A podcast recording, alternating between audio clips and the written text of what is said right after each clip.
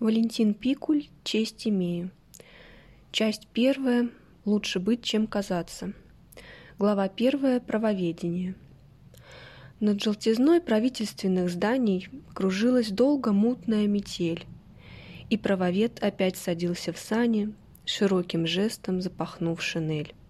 Осип Мандельштам. Написано в 1934 году. Дождь.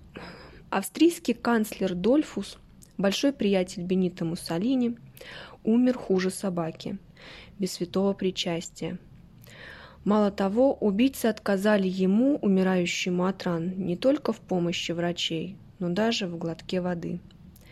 Если это рецидив аншлюза, то подобные настроения мне знакомы.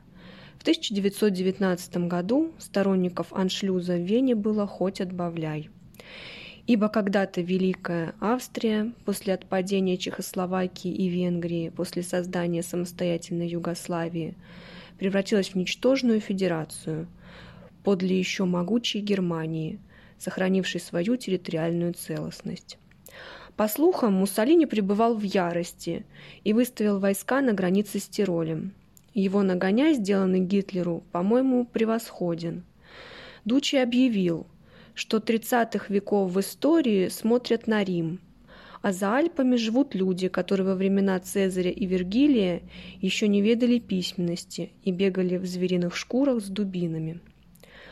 Пока что Муссолини взирает на Гитлера, недавно пришедшего к власти, как породистый и зажиревший бульдог глядит на жалкого и бездомного щенка. Посмотрим, что будет дальше.